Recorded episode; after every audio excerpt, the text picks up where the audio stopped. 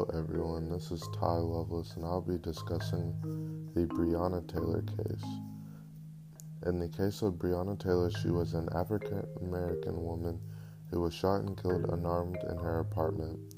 On March 13, 2020, Louisville police officers raided her apartment in a search of drugs and drug related suspects. Louisville police officers forced their way into her home by a no knock warrant which means they didn't have to reveal themselves before entering.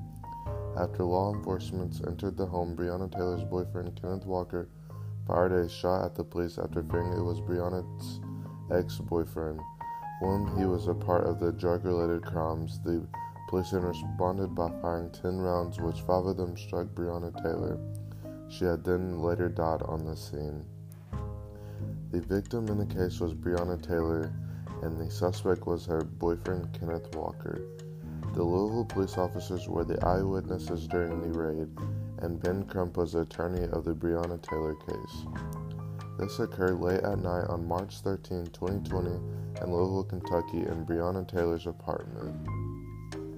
Evidence shows that the suspect, who was Breonna Taylor's boyfriend, fired shots at Louisville enforcement after they forced themselves into the home which then led to Sergeant Jonathan Mattingly getting shot. The police officers on scene then fired back at Breonna Taylor's boyfriend, which led to her being hit five times, which caused her to die on the scene.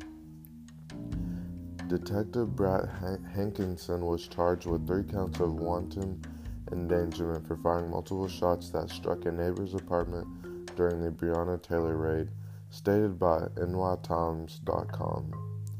In my opinion, the Breonna Taylor case is notorious because it resulted in the death of an unarmed black woman, which then leads me to think it was caused by police brutality and racism. Although her boyfriend did in fact fire a shot first at the Louisville police after being feared for his life and said that he fired in self defense. Thank you.